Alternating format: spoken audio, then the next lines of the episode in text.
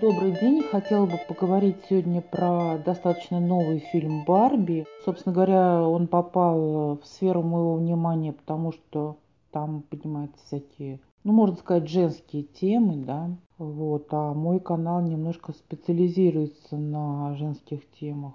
В общем, сразу скажу, что фильм мне, мягко говоря, не очень понравился. Но мне очень понравилась игра актрисы, исполнявшей главную роль, роль э, стереотипной Барби. Ее зовут Марго Робби, да. Было интересно наблюдать за мимикой ее лица. То есть это очень красивая актриса, но, знаете, вот она как бы не тупая блондинка, да, а у нее очень э, тонкий спектр эмоций на лице, и очень четко она изображает нужную эмоцию. То есть вот, скажем так, к плюсам э, этого фильма можно отнести подбор э, исполнительницы главной роли, да.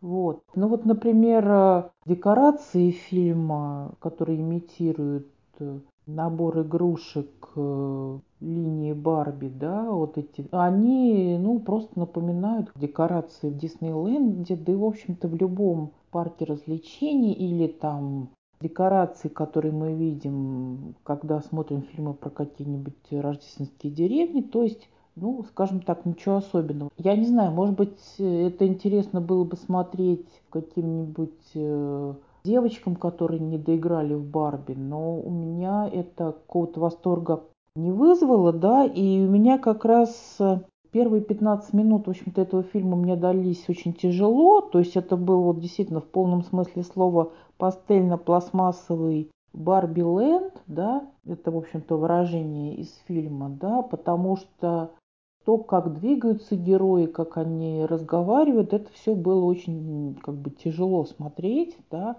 вот эти их какие-то картонные улыбки, фразы, очень все такое целлюлоидное, неестественное, очень оптимистично. И, в общем-то, вся вот эта эстетика, ну, для меня лично была очень чуждой оказалась.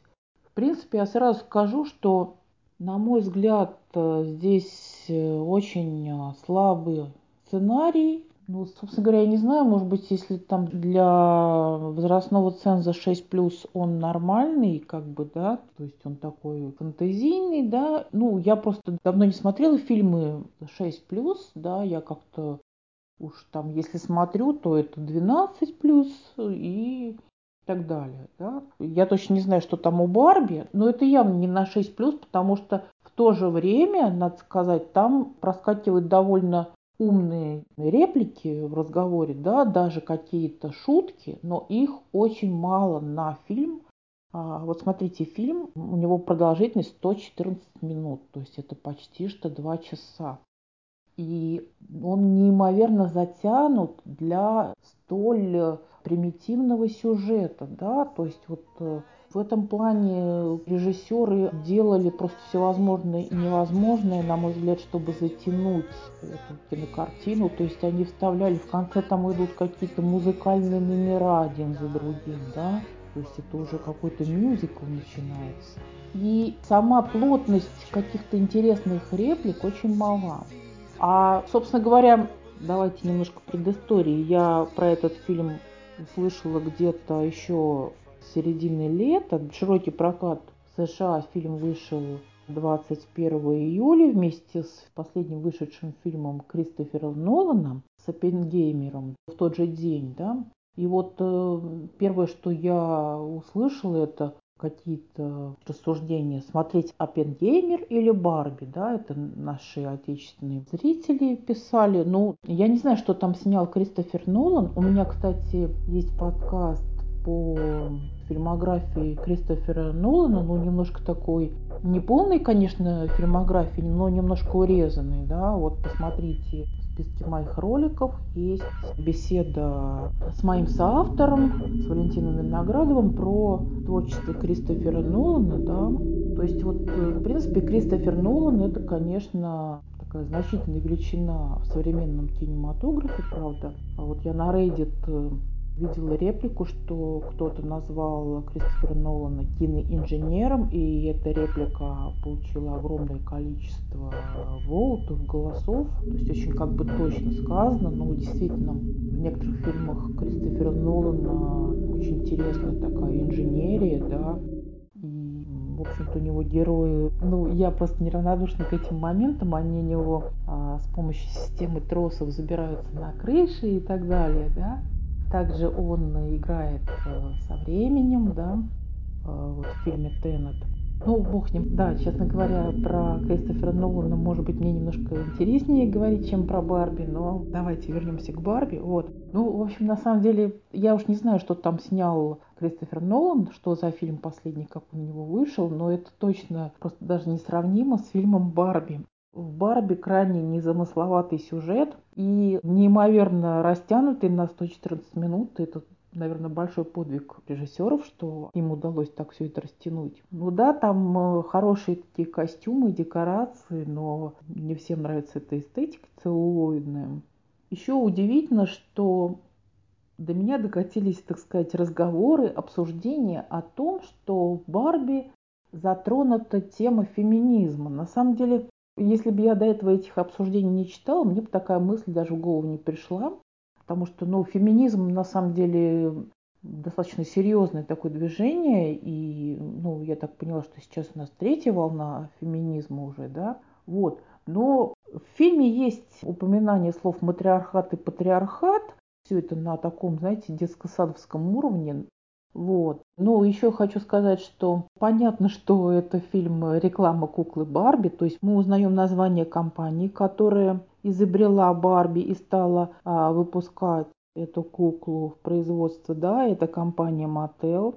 Мы узнаем даже саму женщину, которая изобрела Барби. Это женщина Рут Хендлер в фильме, это некая старушка. Вот. Но есть там несколько интересных реплик, то есть э, там есть такой, например, персонаж, как э, странная Барби, который говорит про себя. «я всегда в шпагате, у меня ирокез, и я пахну подвалом», да, то есть это действительно что-то очень далекое от э, стереотипной Барби, к которой мы привыкли, да.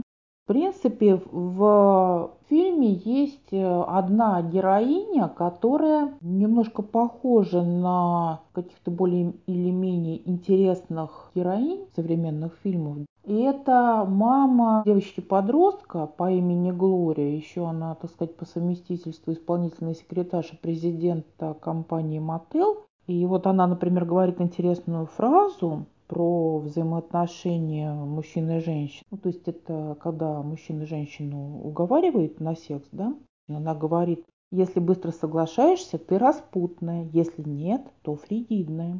И там есть такой небольшой момент, когда женщины Барбиленда начинают подыгрывать мужчинам. Ну, на самом деле они делают это из каких-то фейковых побуждений, но сам момент интересный. Они начинают э, вести себя так, как от них ожидают мужчины, то есть подыгрывать их ожиданиям. Вот у меня даже есть такой пост на Дзене, он называется про то, как быть отпадной девчонкой. Пост этот написан у меня по мотивам романа нашумевшего. По нему сняли фильм «Исчезнувшая», да, и там есть очень выразительный фрагмент о том, что в момент знакомства девушки играют роль отпадных девчонок для своих парней, да, то есть они делают вид, что им нравится пить пиво, есть всякую гадость, что они балдеют от тех же песен, что и их э, парни с недалекими вкусами и так далее, да, но потом в какой-то момент им как бы надоедают быть отпадными девчонками, ну, собственно говоря, через какое-то время после знакомства как бы девушки и мужчины, они уже немножко сбрасывают себя, ну, можно назвать это этими масками, а можно считать, что когда люди очарованы друг другом, они как-то видоизменяются или переходят на новую ступень, но, не знаю, может быть, они раскрывают свой потенциал, но не факт, что человек долго сможет находиться в этом состоянии, да, вот, поэтому, значит, как-то рано или поздно, значит, обе эти счастливо нашедшие друг друга половинки как-то опять приходят в обычное свое состояние, и уже девушка не кажется парню отпадной девчонкой, да, она ему кажется какой-то там занудной, скучной, потому что ей уже хочется жить более привычной для себя жизнью, более комфортной, а не только потакать его вкусом и отвечать его ожиданиям. А, ну, еще немножко назад к фильму «Барби». Вот эта мамаша девочки-подростка по имени Глория вообще там произносит достаточно длинную речь. Мне даже будет сложно ее процитировать. Ну, я не знаю, я, может быть, потом напишу под роликом, на какой минуте фильма эта речь произнесена. В этой речи отражено не то что ханжество современного общества, но как бы вся сложность того, что требует от женщины в современном обществе, какой нужно быть, чтобы снискать одобрение окружающих. И часто эти требования просто как бы противоречат друг другу. То есть э, то, чего ожидают от женщины, как бы, то есть там и какого-то одновременно и ставить себе какие-то амбициозные задачи, и в то же время быть эм, как бы смиренной и не хвастаться, и быть хорошей матерью, но ни в коем случае не говорить какие-то скучные вещи о детях и так далее, и так далее. Там очень много аспектов. В общем, это действительно очень интересная речь, то есть ее было бы даже интересно и в книге прочитать, или в какой-то статье. То есть вот это было действительно интересно. Ну, в общем, судя по каким-то, так сказать, информационным источникам, этот фильм а, получил э, и одобрение критиков, и, э, я не знаю, куда-то там был номинирован или даже получил какие-то призы.